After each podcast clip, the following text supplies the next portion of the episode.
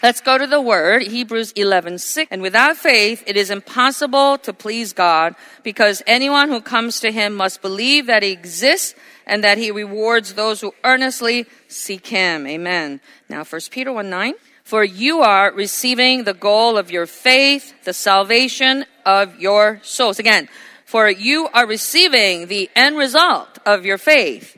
That is salvation of your souls. Amen. The goal or the end result of faith, which is the salvation of your souls, my soul. God is living. God is living.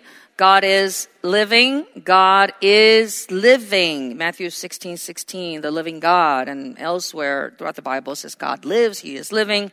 He lives forever and ever. Revelation 1:6.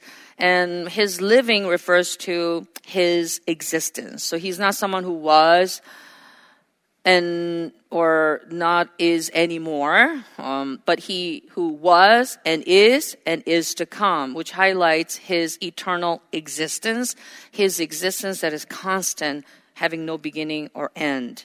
Not only is his existence living, so is his word. The word that comes out of his mouth is always living. Hebrews 4:12 says, for the word of God is alive and active, sharper than any double-edged sword. It penetrates even to dividing soul and spirit, joints and marrow. It judges the thoughts and attitudes of the heart. And 1 Peter 1:23 says, for you have been born again, not of perishable seed, but of imperishable, through the living and enduring word of God. How many of you believe that God is living in his existence, and so is his word? That's faith. Faith is starting with that. That's where we begin. Believing that God exists and that his word also lives. And therefore, we need to live each and every day confessing this and putting this to practice. That's the Christian life or the faith life, which is to live according to this living word of God. Amen? Yes, as simple as that. Living according to the word, the living word of the living God. For what? What is the purpose of life? Eternal life. And the goal to get there is simply the first resurrection. What kind of resurrection? Yes. Because where are we now? The current location? The place that will become hell. Yes, that's right. And we've been hearing about faith by righteousness. We'll hear about that more today. But redemption in the past 3 weeks. How we gain the right to escape. The qualification to leave this current location. So everything connects because simply the purpose being eternal life, another word for that is the salvation of my soul. What is it? So for the salvation of my soul, I have to live each and every day according to the living word of God. Always have to think the alternative. Well, what if I don't want? What if I don't live for that? Who cares about that? Well, you shouldn't end it with who cares. You do have to consider the alternative. If not, what? Hebrews 10:30-31 says, for we know him who said, it is mine to avenge, I will repay. And again, the Lord will judge his people. It is a dreadful thing to fall into the hands of the living God. Very scary, right? The thought of falling into the hand of a God who is not dead, but the God who is living. And because he's living, his word lives as well. Because his word is living, because his being is living, that what he says will be done. He will make sure that his word becomes fulfilled because he lives. It's all connected. If he's a God who is no longer around, if someone who lived but died, who cares about what he said? But because he lives and lives forever, what he said matters forever. Simply put. So his word is always living. Therefore, it's a dreadful thing to fall into the hands of the living God. That's why we always have to keep in mind, if not. If I'm not living for the salvation of my soul and living according to his word, then what's going to happen to me after I die? That's what we need to always think about. We're not doing religion. We're living faith, and we are living by faith, this life called faith life. For the result of faith, which is the salvation of my soul. Now, when we think about faith, and you heard about faith all year last year, Everyone lives by faith, even if they don't go to church, even if they say, I don't have religion, I don't believe in God. So they can call themselves, they're atheists, agnostic, whatever they call themselves. But they also have faith. They may not come out and say that, but they trust in systems. They trust in principles. They trust in themselves. They trust in, insurance. They trust in laws. So whether that's natural or scientific, or natural laws that scientists talk about, or laws that guide and govern the land. So people can then get into to subways and trains and even fly an airplane without worrying about. Although, nowadays you hear about news like airplane door opening up in midair, and something happened in trains and buses. But, people think, okay, it happened to them and not to me. So they get on plane with no worries, and they get on cable cars, no worries, and get in the elevator with no worries because their previous experience allows them to take those actions. So based on quote unquote data, right? Their personal data or statistics that, give them a peace of mind. So they take these actions. They may not call it faith, but they have sort of confidence and trust in these things that are supposedly done the right way. So from there to, going to the doctors and going through like surgery, a serious surgery where you have to remove part of your organ, and you go under full anesthesia, and you hope that they take out the right kidney and not the left, right? And that they cut out a certain part of the body that is really the one that needs. But errors do happen, and mistakes happen, and that's why you have a lot of lawyers suing the doctors. Anyhow, so you have these situations where so a small chance becomes the chance for that person, like the likelihood happens for that person. So there are There are possibilities for failure, certainly success as well as failure. So people make investments and buy stocks or cryptocurrency too. And they believe that, all these people have done it well and they've made a lot of money and I'm going to do the same and do that. But not everyone's guaranteed to get return, and not everyone is guaranteed to not lose because people have certainly lost a lot. So anything from schooling to investment to medical situations to the vehicles that we get into, even to relationship like marriage, right? So people get married thinking that that's the love of their life and they're going to spend the rest of their life together with this other person. I mean, if you think about that, that's the riskiest business ever. Like, what do you know about that person anyway? You never met them before. Like, you didn't grow, unless you grew up like together in the next door, and even that you don't know always, but somebody from some other country, other part of the world, and then you're in love and you try to get into relationship, and it's like, wait a minute, even with a lot of information out there, people find out stuff much later on. And, even though when they go walk down the aisle together, they look the happiest people and they never even consider the D word. The reality is 1 out of 2 couples split. Some say now statistic in some countries is not 1 out of 2, but 1 out of 1.5. I don't know how that works, but 1.5, 1.5, 1.5 couple, 1 out of them will split. So very high rates of divorce, which means failure in that situation, right? So everything in this world has success and failure, and this is driven by people's decision made on this sort of general idea of having trust in something, trust in themselves. We call this self-confidence. So we learned this in Logos. We talked about it in sermons before. So self-confidence is not the kind of faith of the Bible, but it's the faith of the natural people, meaning the people of the world. And this is very subjective. So it's based on one's own experience, people's experience, and their knowledge, and they make decisions on that. Like, nothing happened to me yesterday, everything's going to be okay today. I'm not afraid. Even I got into a car accident, it's not going to kill me today. So, they may be a little bit scared for a few days, but they go back to doing that because sort of data tells them. But because it is very subjective, it's based on human knowledge and experience, there is no guarantee from God. It's all based on statistics, probabilities for success and probabilities for failure. By contrast, the faith that God seeks, the faith revealed in the Bible is the faith of God, faith from God.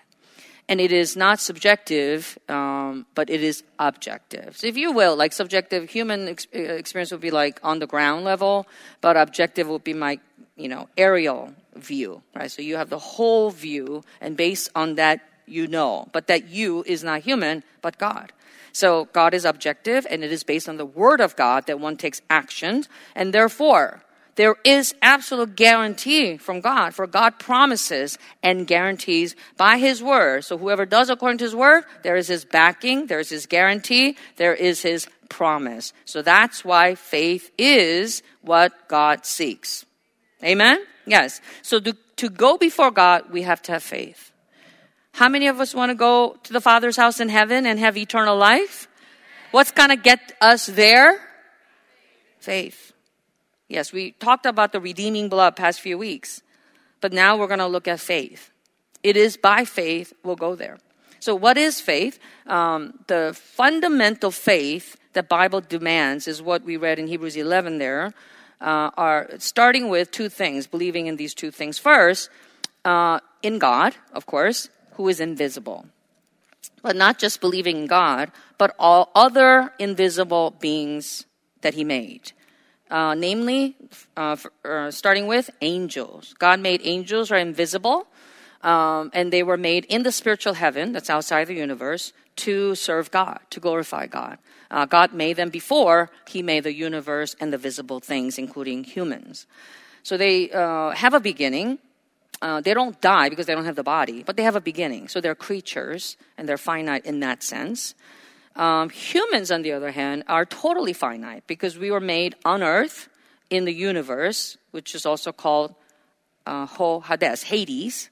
And this is the bound space, the finite space. Again, scientists also talk about that, finite universe. But spiritually speaking, this is the place where the Bible says in 2 Peter 3:7, the present heavens and earth are reserved for the fire. So it's a place that is finite, and in order for man to escape this place that will become the lake of fire in the end, what's going to get us out is faith. All right, so by faith, we will need faith to get out. Now, who is God again? He is invisible. He is everlasting. He is living forever. He has no need for time or space. So this is where the Christian faith begins, believing in the invisible beings and in the invisible world, meaning heaven and hell. In spite of this, the majority of the Christians today, the majority of churches today, do not talk about heaven and hell. They may talk about heaven, but they don't want to talk about hell, or they outright just deny hell. Some years ago, there was a very famous New York Times bestseller book written by once an evangelical, so-called evangelical pastor. He was a young pastor, very successful in the Midwest, and born, his second generation, he was also PK. And so he was leading this ministry, and he said, the more I study the Bible and the more I try to work with people, for God is love, how can God let these people go to hell? That just cannot, I cannot accept that. God is love, and he's loving. He must love everyone. And what kind of loving God will send anybody to hell? So he turned the gospel upside down and said there is no hell. So he wrote a New York Times bestseller called Love Wins. Oh, that's right. His name is Rob Bell. So he wrote that book. And I remember Time Magazine also interviewed him and did a review on that book. And okay, if it's a worldly person, who doesn't believe in God or is not a Christian, who cares? But this is a person who says he's a Christian, still is a Christian, and says the God that he believes who sent Jesus to die on the cross. And I want to ask, then why did he die? For what? To save men from what? And we have been hearing here, the reason why Jesus came, the sinless God who came as man, was to die on the cross to become the Redeemer, to redeem us from sin, to pay the price of sin, to save us from hell. Without that, you have no gospel. Yet there are Christians who call themselves Christians in churches out there. They're not far away. There are about 60, 70, the majority of the so-called Christians, and that's what the theological schools teach. You go to seminaries and say, I want to become a pastor. And so you go to these schools. You go in as a Bible-believing Christian. You come out as Bible doubter. True. Yes. And they say, well, everything is possible, and there's truth in every religion. That's what they say. So you have to be very, very careful. Where is my faith rooted? Faith is rooted in believing in the invisible beings, God, angels, and souls of men, and the invisible worlds of heaven and hell. Amen. And secondly, we believe that these worlds were created by the Word of God. Not by a process called evolution or and the like. Not partial evolution, not progressive evolution, or I forget some other versions of evolution. You know, people who say, I'm a Bible-believing Christian, but I'm also scientist, and, you know, because I need to kind of consolidate the two and make a happy marriage between science and faith, we're going to come up with like an in-between hybrid version that God created the world by the means of evolution. Now, if God is almighty, does he need evolution? And then I command all these things to come about evolution, and I'll wait. You guys go ahead and evolve from amoeba to whatever to walking humans. Would God do that? Does that make God the almighty creator? Why would the almighty creator need that? Evolution model itself doesn't start with God. It has no God, no purpose, no design. It's just a random process. And they don't have an answer for it. There's no why.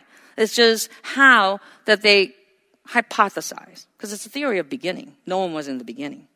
So evolution is throwing out the creator, throwing out the word of God. That's why as Christians, if you take that model, then you diminish the authority of the word of God. You diminish the authority of God. So that's why people who say they're Christians but they believe in evolution, they will reduce and water down the word of God. Do you understand? Right? So that's why those models don't work. But the fundamental faith that the Christians ought to have is believing in the Creator God who created by His Word. Hebrews 11:3, by faith we understand that the universe was formed at God's command so that what is seen was not made out of what was visible. At His command, all things came to be. Do you believe that? And He created in 6 days of creation according to the book of Genesis that you all read, chapter 1. On day 6, God created man from the dust of the ground. And male and female, he made them, and they came together, procreated and created and multiplied, and they subdued the earth and developed civilization and culture. And then while they're doing that, God chose one man to breathe into him the breath of life to make him a spiritual being, a living being. So man became a living being. So that's our ancestor named Adam. And from him we all came. So we are not just flesh, but we are also spirit. So we're dual beings. There are two beings to one man. Do you understand? Am I going too fast? No. So we have flesh being that lives or dies, and the spirit that lives and dies. And to this ancestor of ours, Adam, who lived in the Garden of Eden, God said, do not eat from this one tree.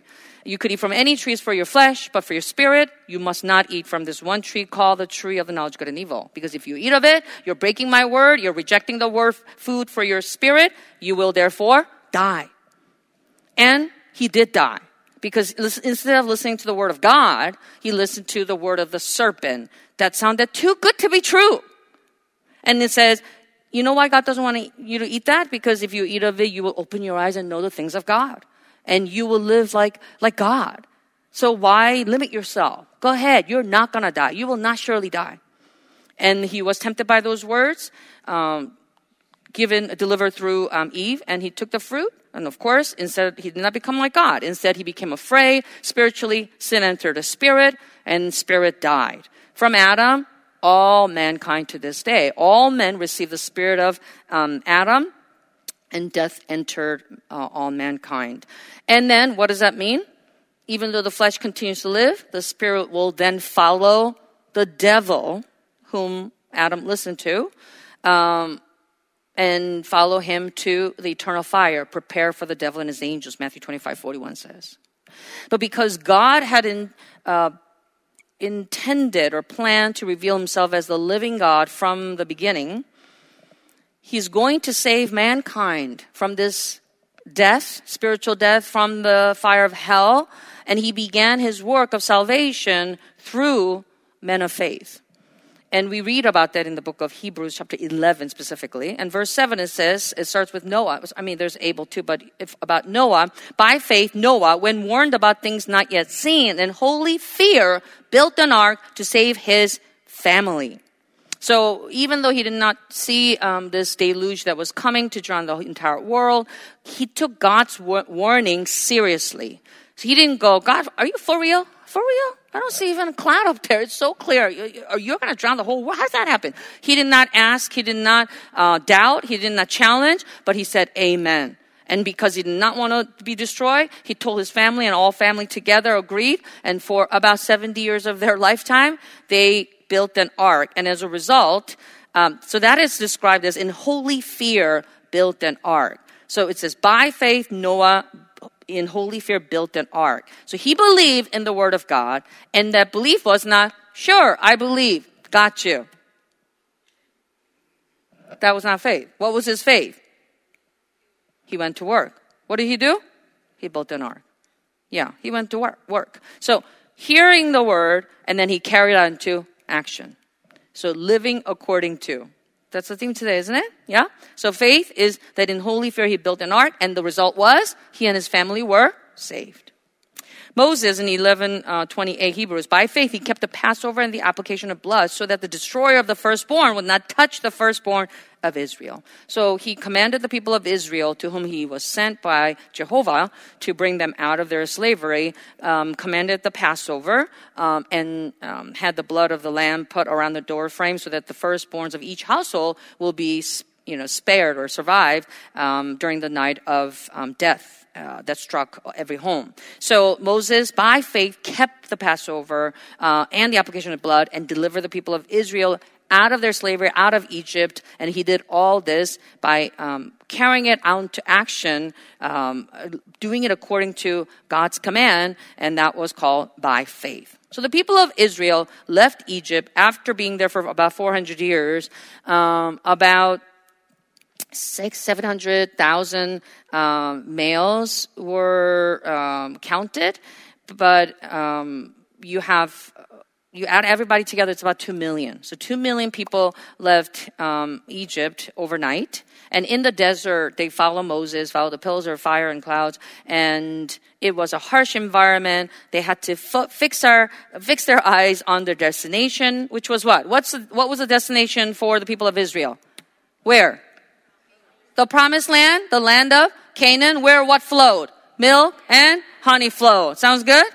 Yeah. If you're in the desert, it sounds really good. Yeah. Because in the desert, menu for today is menu for yesterday, menu for tomorrow. Every single day it was manna, manna, manna, manna, manna, manna. I'm sick and tired of manna. Yes. That's what they complained about. I feel for them. Oh my goodness. If you eat the same stuff, I'd be the first to be complaining. I'd be the first dead. And that's what happened to them. So 2 million people left, and in the 40 years of their desert life, the wilderness life, everyone fell on their faces in the desert, died except for 2. Certainly more than 2 people enter the promised land, but this was a new generation, the desert generation, the wilderness generation, but the rest of people the original generation who left Egypt, all died because describing them, let's read that Hebrews together, Hebrews 3:16-18. Who were they who heard and rebelled? Were they not all those Moses led out of Egypt? And with whom was he angry for 40 years? Was it not with those who sinned, whose bodies perished in the wilderness? And to whom did God swear that they would never enter his rest, if not to those who disobey? So we see that they were not able to enter because of their... Why did they not enter the promised land? And the verse before it says they... disobeyed.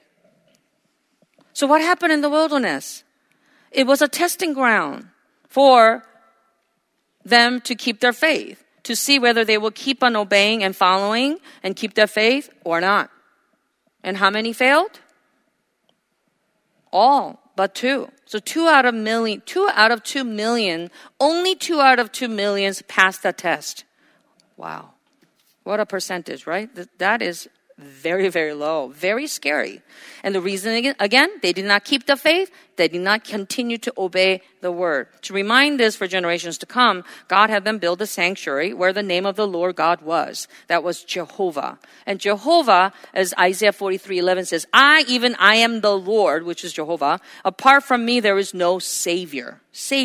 So to the people of Israel, their God, the God of Israel, was the Savior. And his name was? In the Old Testament, for the people of Israel, what was the name of the God of Israel, the God of the Savior of Israel? That's right. So when they looked at the sanctuary, later on the temple in Jerusalem, they remembered Jehovah as the Savior of Israel. And what did Jehovah save them from? First, from the hands of their slave driver, the Pharaoh in Egypt. Also, the harsh environment, the wilderness, the swords of their enemies, from famine, from plagues, from tribulation, from their enemies. So all those things were the environments in which they had to be saved from. So they were to remember. However, after entering the promised land, their lives got more comfortable. And when you get comfortable, you become arrogant and overconfident, and you lose faith. And that's what happened to the people of Israel. They forgot their Savior. So Isaiah 17:10 says, "You have forgotten God, your Savior. You have not remembered the rock, your fortress. Therefore, though you set out the finest plants and plant imported vines and so on, that I will destroy you. I will destroy you." That was the warning against the people of Israel because they forgot that God lives. They forgot that His word is living, that His promise is true, that He will do as He said through His commandments, His covenant. They lost their faith in Him, and as a result, they were punished, and they lost their sovereignty. But because the temple was there, reminding them, yes, Jehovah has not left us. He is the Savior of Israel, and He will certainly save us and restore us. So when a man named Yeshua, claiming himself to be the Son of God, standing before the temple of Jerusalem, what did he say? He said, destroy the temple, and they didn't need to hear anymore. They said, destroy the temple. What? The temple has which name? Jehovah. And He's a Savior for which people?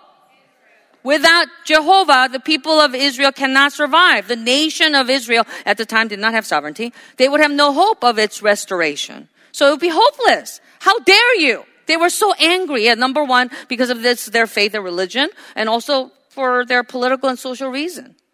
But what Yeshua was saying, yes, He's Jesus in English, but Matthew 1:21, she will give birth to a son, and you are to give Him the name Jesus, because He will save His people from their. She will give Him the name of the name Jesus, because He will save His people from their sin. So that name Jesus, yes, in English, but actually is Yeshua, right? So if you have a footnote, it will actually say Yehoshua. It sounds like Yehoshua. And Yehoshua is Joshua, the Hebrew form of Joshua, which means the Lord saves. So they have the same root, Yeshua, Yehoshua, which is that He saves. So simply the Savior. So Yeshua comes in the name of the Savior because the name in Hebrew, tradition, the name tells the fate of the person, what's going to happen to what they're going to do, what their life is going to be. But unlike Jehovah, who saved Israel from their physical environment, Yeshua is going to save not physical bodies, but souls of men from the price of sin, from hell. That's what He meant when He said, destroy the temple, and I will raise it again in 3 days. So through His death and His resurrection, He will accomplish the work of saving souls from their sin and making a way for them to be saved from the fire of hell. Do you understand? Amen. And go to Matthew 16:14. So He asks His disciples, who do people say I am? And then 14 it says, they reply, some say John the Baptist, others say Elijah, and still others, Jeremiah or one of the prophets. But what about you? He asked, who do you say I am? Simon Peter answered, you are the Messiah, the Son of the living God. Jesus replied, blessed are you, Simon, son of Jonah, for this was not revealed to you by flesh and blood, but by my Father in heaven. You are the Messiah. You are the Christ, the Son of the living God. Say with me. You are the Christ. You are the Messiah. Messiah and Christ are the same. It was anointed man to become a king, right? So you are the Christ. But not only that, the Son of the living God. So these two things answer the question, who is Yeshua?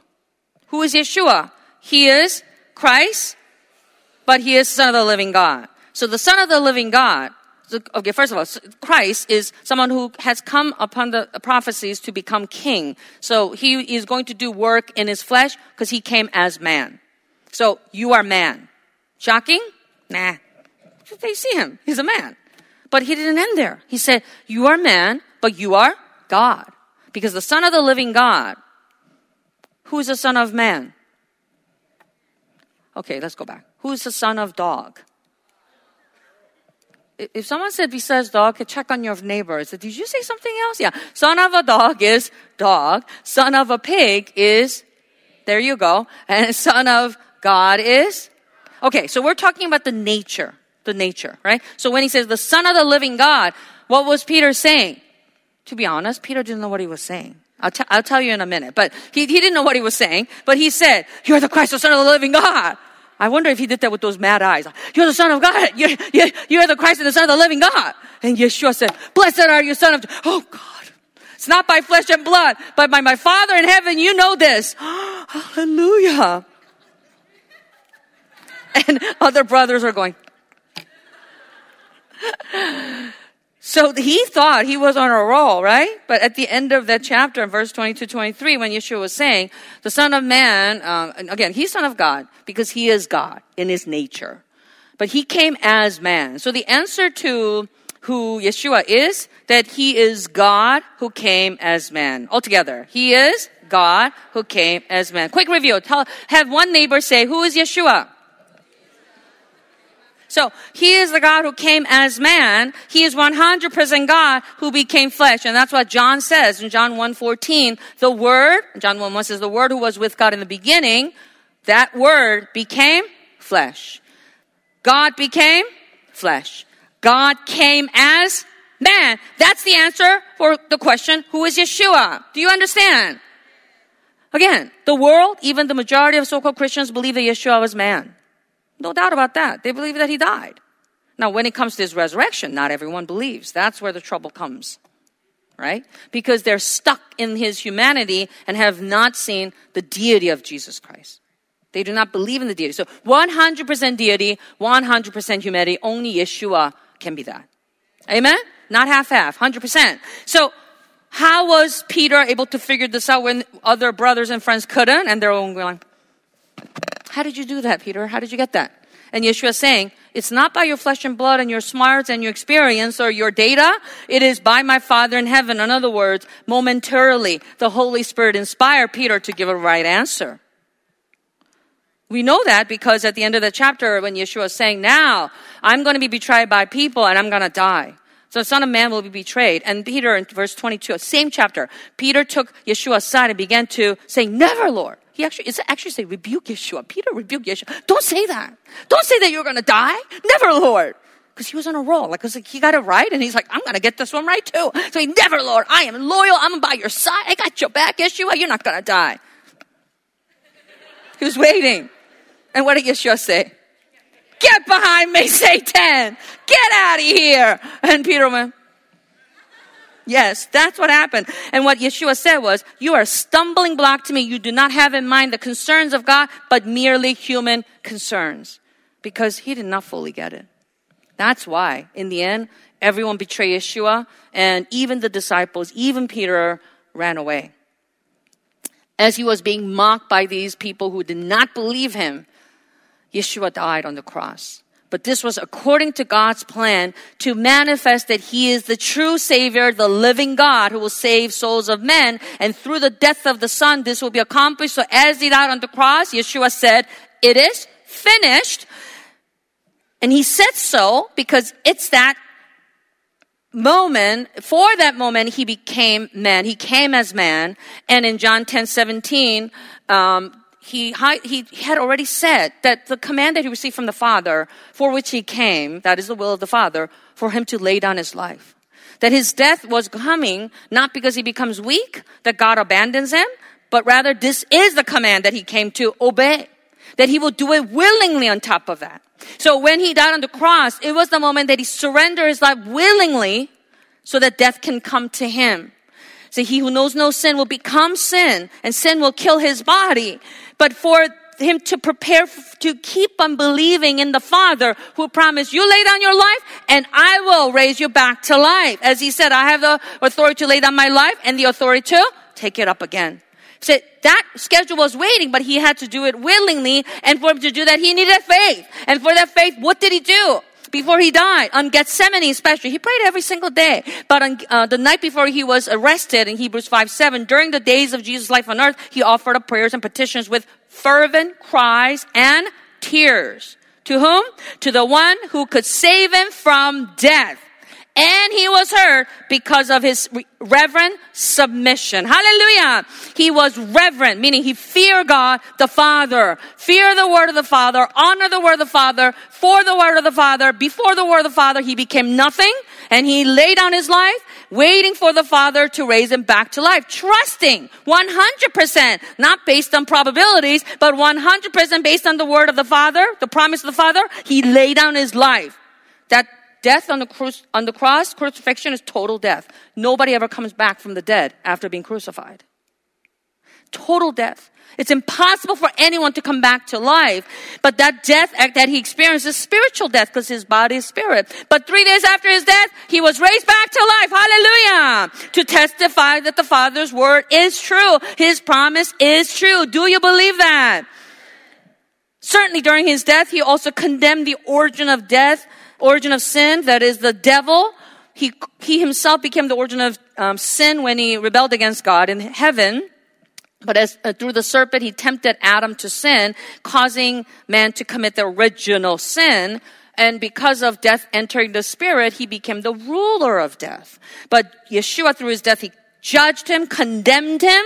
And by shedding his precious blood, what did he do, as we've been talking about past 3 weeks? The hard word. He redeemed us. That's right. Ransomed us, and he repurchased us in his blood, by his blood, with the blood, by his grace. Hallelujah. So he purchased all the souls of men, making a way for men to be saved by their faith to escape this burning universe in the end. Amen. He did not scoop us out of the universe and brought us into heaven. That's not what he did. You have to keep in mind the distinction between redemption, what he did, and what my faith is going to do in the end. The difference. You understand? He paid the price of sin so that we become qualified, eligible to leave this burning universe. We cannot do that on our own. He did it for us by paying the highest price, which is through his death, through his life, his precious blood. Amen? But making that way so that whosoever believes him will receive the blood, and by that blood be qualified to be saved, and by their faith they will work out their salvation to be saved in the end. So he accomplished that, and after his resurrection he ascended to heaven, he sat down on the throne, and he is known as the Lamb of God. What's he known as? Why lamb? Lamb? What? That's not glorious. That's not magnificent. Lamb, an animal. But what is a lamb? Lamb is a sacrifice. Lamb who has marks of being slain.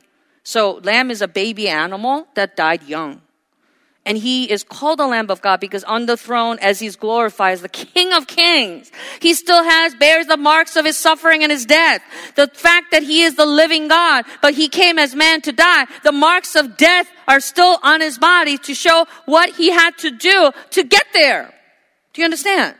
The Lamb who was slain, but now lives forever. Revelation 1:18 says, I'm the living one. I was dead. And now look, I'm alive forever and ever. I hold the keys of death and Hades. Hallelujah. And Revelation 7:10 says, they cried out in a loud voice, salvation belongs to our God who sits on the throne and to the Lamb.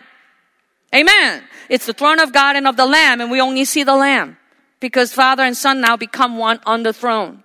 And from the throne, as the Lamb, from the marks of his body, his blood is still flowing out. What does that mean? Like the water of the the river of the water, living water, as Revelation 22 talks about in heaven, that water is flowing out. That represents the Holy Spirit coming out and the gospel spreading to this day. Whosoever hears and receives can receive the blood of Yeshua, the redeeming blood of Yeshua. Hallelujah. Say amen if you have received the blood of Yeshua. How did you do that? How did you get it? Go to the hospital? I don't know. You keep saying so. I just say amen. It just sounded right. By welcoming, opening my heart, and then calling out his name. In his name, I received the blood of Yeshua. Yes? So the Holy Spirit enters such souls, the souls of believers, to believe. So what the Holy Spirit does is to testify what we are believing is true. So we have to believe as in opening our heart to receive the blood. And that blood now takes effect in my soul because the spirit blood enters the spirit, not the flesh. First, we have to believe Yeshua lives Yeshua, who came as man, died, but he lives today and forevermore. How many of you believe that? He died on the cross 2,000 years ago. But the Father raised him back to life. And he lives forever because he's on the throne, and it's from the throne the Holy Spirit came. How many of you believe that? Let's go to Romans 8. Let's read verse 9. You, however, are controlled not by the sinful nature, but by the Spirit, if the Spirit of God lives in you. And if anyone does not have the Spirit of Christ, he does not belong to Christ. Do you believe you belong to Christ? Remember last week, how do we belong to Christ? His blood. There you go. His blood. So here it says, not blood, but it says the Spirit of Christ. So if you have received the Spirit of Christ, i.e. the blood of Christ, say amen. Then you belong to Christ. Amen. And then the Spirit of God comes to live in you. So who's the Spirit of God? There you go. The Holy Spirit. Logos students should know this. Yes. So we receive the Spirit of Christ. That is the blood of Christ. And then that sanctifies my soul, and I receive the Spirit of God. Let's go to 11. And if the Spirit of him who raised Jesus from the dead is living in you, so that's the Spirit of God, right? The Spirit of God who raised Jesus from the dead is living in you. He who raised Christ from the dead will also give life to your mortal bodies because of his Spirit who lives in you. Hallelujah. So I have the Spirit of Christ and I receive the Spirit of God. He testifies in me that I have the blood of Yeshua because Yeshua lives. Christ lives. Amen. So by the Holy Spirit, he seals my faith that the Yeshua Christ lives today. Do you believe? That you keep this faith until the end. For that the Holy Spirit came. Even if someone were to put a knife or a gun to my head and say, do you believe that Yeshua is alive? Or is he dead? If you say he's alive, I'm going to kill you. He's dead. Uh-oh. No. Even if it costs my life, I must not deny. And for that, the Holy Spirit came to give me power, give me that faith. Amen. And the Holy Spirit testified in me that I have the blood of Yeshua. And that makes me a child of God. Only these 5 people are saying amen. What's going on over there? Yes? Are you a child of God? Verse 15, 16. Ready? 8:15. The Spirit who you receive does not make you slaves so that you live in fear again. Rather, the Spirit you receive brought about your adoption to sonship. And by him we cry. The Spirit himself testifies with our spirit that we are. What does the Holy Spirit testify? That we are? Are you a child of God? Are you sure? How did you become a child of God? By receiving the blood of Yeshua. So you call him Abba, Father. All this is by grace. So if you have this testimony of the Holy Spirit in you, reminding you every single day, Yeshua lives, you have the blood of Yeshua, he's your Father in heaven, then naturally, not by force, naturally, your life ought to change. Like you can't help it, but to change. You can no longer smoke and get drunk and get high and live a lifestyle of the world, living for the pleasure of the flesh. You just cannot, because now the Spirit of Christ, the Spirit of God is living in you. How can you go back to the old life? It's like a dog returning to his vomit. You are no longer the same man. That's why we are baptized. Baptism is the moment that conversion occurs. The dead man buried and a new creature comes out of the water in the name of Yeshua. Hallelujah. So by believing this, by this faith, I am justified. Romans 3:28 says we maintain that a person is justified by faith apart from the works of the law. In the Old Testament, you had to keep every single part of the law in order for you to be declared righteous. But in reality, how many hundreds? 600. 613 points of the law. Not for 600 years, but every single day you had to keep. So you could keep 612, but get stuck on the 613. You break one, you broke all guilty. So it's not proportional, it's not relative, it's absolute. You either keep all or you don't. So therefore, by the law, no one is declared righteous. This is what Paul's writing in the book of Romans, clearly indicating the difference between the righteousness that is declared through the law, which nobody can be, because it's impossible to keep the law and become righteous that way. Instead, the law was given for men to be found as guilty, condemned as sinners, waiting for the Savior to come. And the Savior has come, which is the righteousness of God, Yeshua, by my faith that he lives, that I have his blood. That blood is the righteous blood, the blood of the righteous one, because it's the blood of Yeshua. By receiving that blood, I have now become righteous. Romans 5:9 says, become justified by his blood. Amen? That's to say, to be renewed by the blood. And that is by faith. Not by keeping the 613 points of the law, but by believing that Yeshua is righteous. By believing that he died, but he was raised back to life. That he is the redeemer of all mankind. He is my redeemer. And I have received his redeeming blood. It's in my soul. Hallelujah. So by that faith, I am justified. So simply, that righteousness comes by faith. Romans 4:13 said, it's not through the law that Abraham and his offspring received the promise that he would be heir of the world, but through the righteousness that comes by faith. Simply, the righteousness by faith. Say it with me. The righteousness by faith. I have become righteous by faith. I have become justified. I'm justified by faith. Not by my works, not by own righteousness, but only by faith. Simply opening my heart and receiving. And what are we, when we're baptized, it's like sealing and making it real. That's what baptism means. So I am receiving that. I am believing that. It's by that faith I have been justified. Hallelujah. That's why it is grace. And Paul writes in Philippians 3:9, not having a righteousness of my own that comes from the law, but that which is through faith in Christ, the righteousness that comes from God on the basis of faith. So it is faith that justifies, and it is faith that will ultimately lead me to the salvation of my soul. Understood. Amen? So again, as I said, the difference between redemption and salvation is this. Redemption was done 100%. There is nothing to be added and done to. It's already done. Who did it? Yeshua. God did it through, in Christ, Yeshua. When?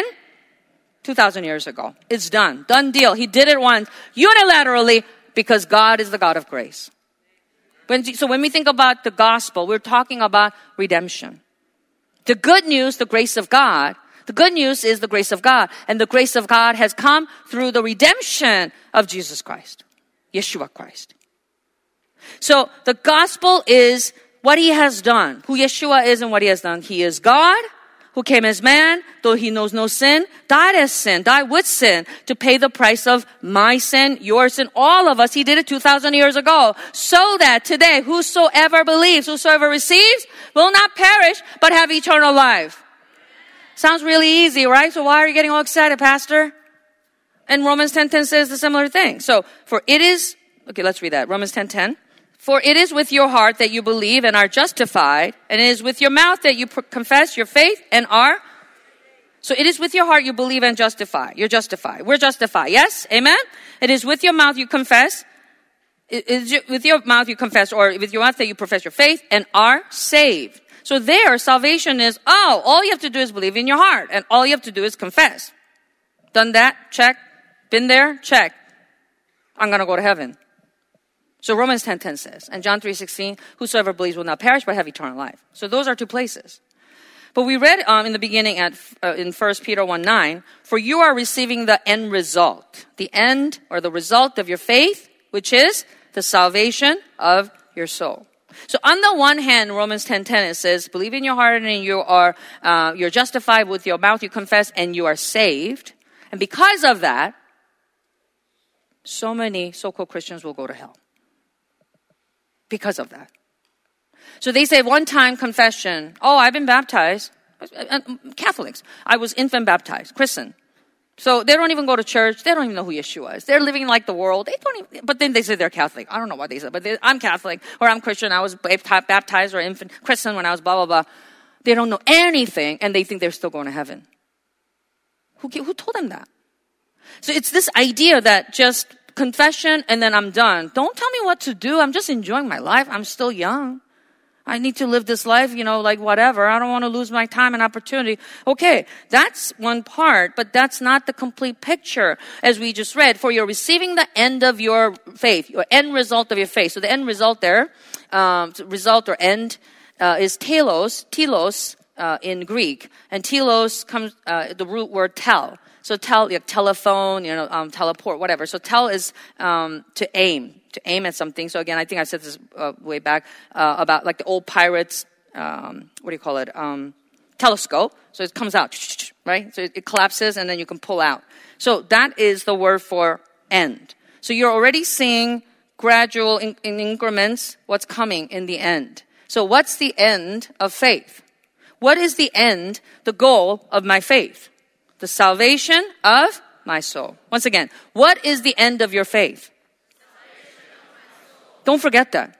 Don't ever forget that. The reason why we need to believe, the reason why we need to keep this faith to the end, as Matthew 24:16, Yeshua said, the one who stands firm to the end, not just today for 10 years or 20 years and stop, but to the end will be saved. Hebrews 10:39 says, for we do not belong to those who shrink back and are destroyed, but to those who have faith are saved. So to those who have faith and are saved, so we do not shrink back because the world is threatening us or tempting us and losing the faith, but we keep the faith until the end because the salvation of my soul is still being worked out. So that's what Paul wrote in Philippians 3:12. Well, first he said, not that I have already obtained all this or have already arrived at my goal, but I press on to take hold of that for which Christ Jesus took hold of me. So if someone like Paul, you guys know Paul is the apostle who spread Christian faith throughout the European, the Middle East, all of that, the part of the world. He changed the map. He changed history by really single-handedly preaching the gospel and founding these early churches. Even he said in the end, not that I have obtained it, but I'm pressing on because the word says I need to continue going. And he even said in 1 Corinthians 9:27, I strike a blow. I beat my body. I punch my body. That's basically saying to make it my slave so that after I have preached to others, I myself will not be disqualified for the prize. What does that mean? He's not saying like, let's abuse our bodies, but we need to control our bodies because we are still in these bodies that are in contrary to the desires of the spirit.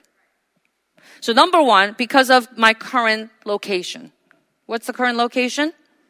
The universe that will become hell. I didn't leave here yet. I'm alive. And the fact that I'm alive in the flesh, secondly, I'm in the flesh, I'm alive, is the problem. Because what the flesh wants to do is not what the spirit wants to do. What the spirit wants to do, the flesh does not want to do. You know that. Spirit wants to live for the salvation.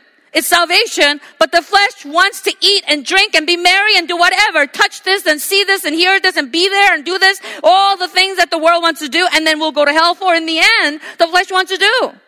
So I need to fight. And the way I'm going to fight is beat my body, make it my slave, the spirit slave. Amen. That's what the Holy Spirit came to do. So it is in the wrong to think that my salvation is done. Redemption was done by grace 2,000 years ago. Salvation is still in progress. Amen. So salvation, redemption was by grace that it was done for all mankind once for all. But the salvation of my soul will be achieved, only achieved by faith, by submitting my body, making it a slave to the desire of the Spirit before the Word of God, and finally leaving the burning universe. Amen. So it is done by faith. So simple equation is that I receive the gospel, which is about redemption. I need to then bring in my own faith. Jesus has done work of redemption. I need to bring my faith. So redemption plus faith equals salvation. The way we define salvation here is to leave the burning universe. Amen? Let's go to Hebrews 4. Therefore, since the promise of entering his rest still stands, let us be careful that none of you be found to have fallen short of it. For we also have had the good news proclaimed to us just as they did. But the message they heard was of no value to them because they did not share the faith of those who obeyed. So what does that mean? The message is being heard, but you need to, it will not have any value for your salvation unless you bring faith into the equation. Understand? So redemption is, the gospel is about the redemption of Jesus Christ, right? The redeeming love and the sacrifice of Christ. And then I need to believe it. I need to accept it.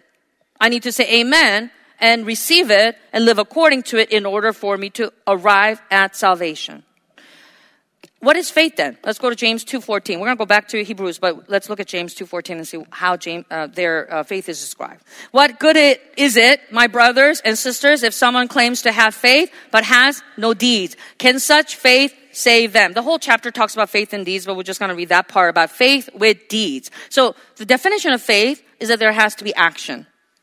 Faith and action. Faith is action. Hello? Faith is? Action. So faith is not words, but faith is action. So people can take this and say, oh, this is actually doing about charity because this actually talks about helping your brothers and those who are in need. Certainly those things are important and some people can take it as moral action.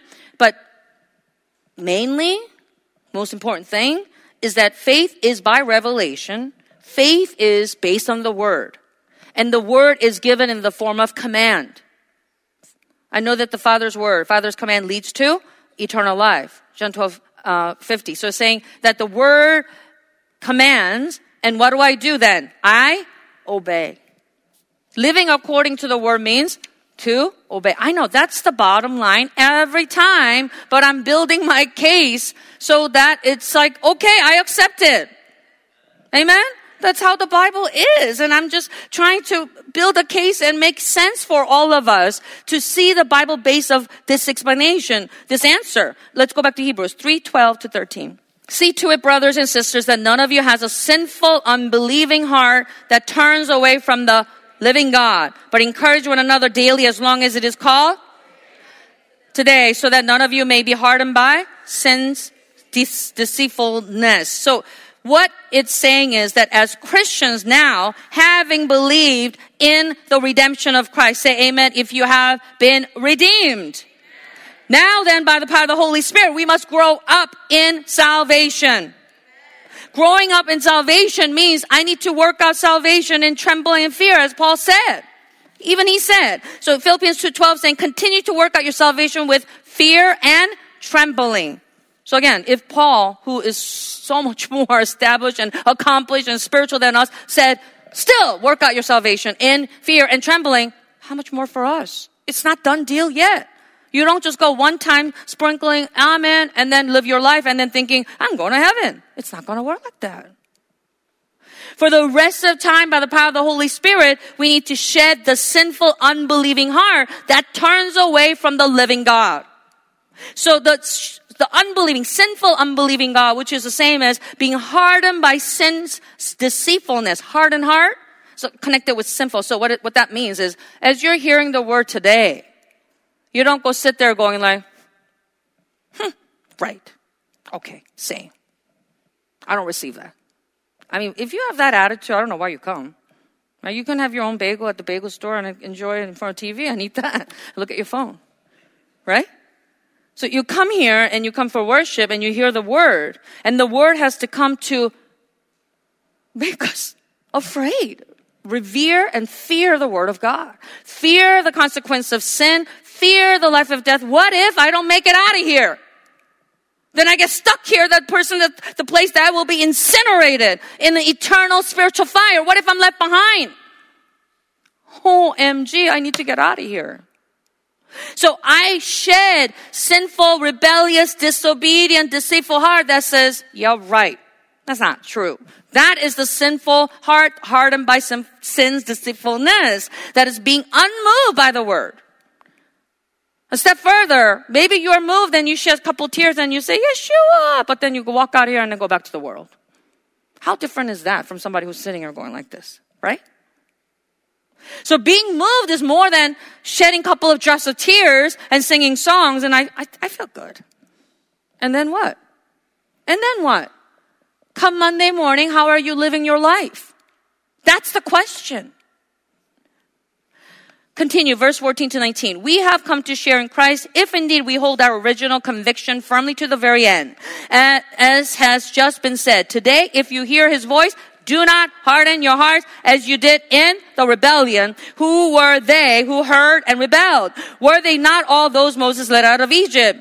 And with them, so we read this before, if not those who disobeyed and because of their unbelief. Let's go to chapter 2 in the front there. Chapter 2, 1 to 4. We must pay the most careful attention, therefore, to what we have heard so that we do not drift away. For since the message spoken through angels was binding and every violation and disobedience received its just punishment, how shall we escape if we ignore so great a salvation? This salvation, which was first announced by the Lord, was confirmed to us by those who heard him. God also testified to it by signs, wonders, and various miracles, and by gifts of the Holy Spirit distributed according to his will.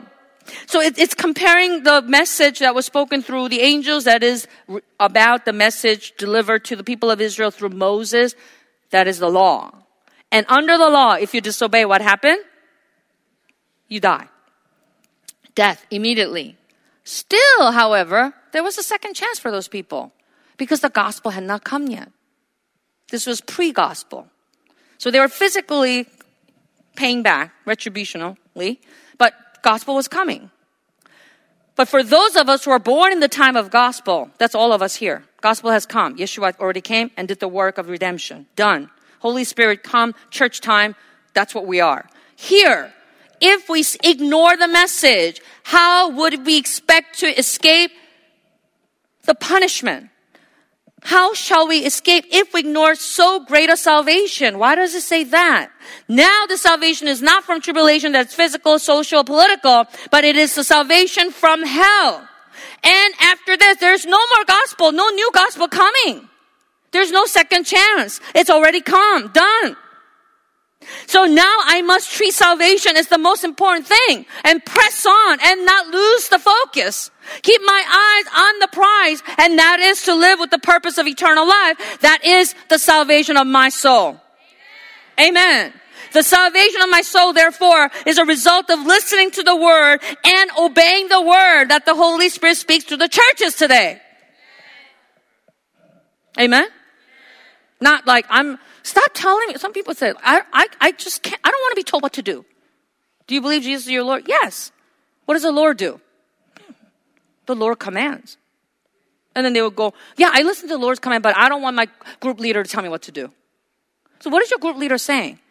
Your group leader is saying what the pastor said. What is the pastor saying? What the Bible says. That's why we had you stand up and read all that Bible, right? You read it. You looked at it. You checked it. Fact check. That's what fact check is. Looking at the Bible, the sources. You hear it. You read it. And then what? What else do you, what can you say? Amen. What can you do but obey? Amen. Obey is when it makes sense. I get it. I agree with you. I'll do it. Submit is even stronger. Submit is even if it doesn't make quite sense for you yet. You don't quite get 100% what this is about, but because who said it, because of who he is, I do it. Amen. Who said it? Yeshua, my Lord, the living God. And you check the sources. That's what he said. That's why you're here in the church. And that's why we say the month of January is reading the Bible. So we do it. We obey. Amen. Amen. People who say, amen, Lord, I believe, but they don't do it. What are they saying? No, man. Don't tell me what to do. Month of February is month of prayer.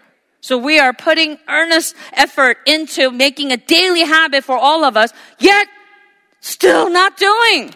So why are you coming to church again? Tell me, why are you coming to church? And why COJ? Like this day after day hearing all this and you still don't move. Well, I don't understand. You need to really examine yourself and understand where we are, who he is, and what his plan is. That in the end, what's going to save me from this burning hell, burning universe is going to be my faith. The true faith, even if you say, well, I have faith. Remember, I told you, everyone has faith. Question is, what kind of faith do you have? Only the faith that saves one's soul is the true faith. The faith that the Lord said, when the Son of Man returns, will he find faith on earth?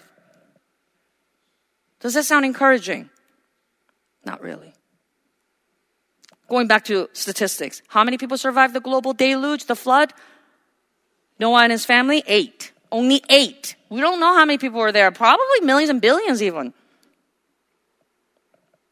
8. How many people survived the desert? 2. Out of 2 million.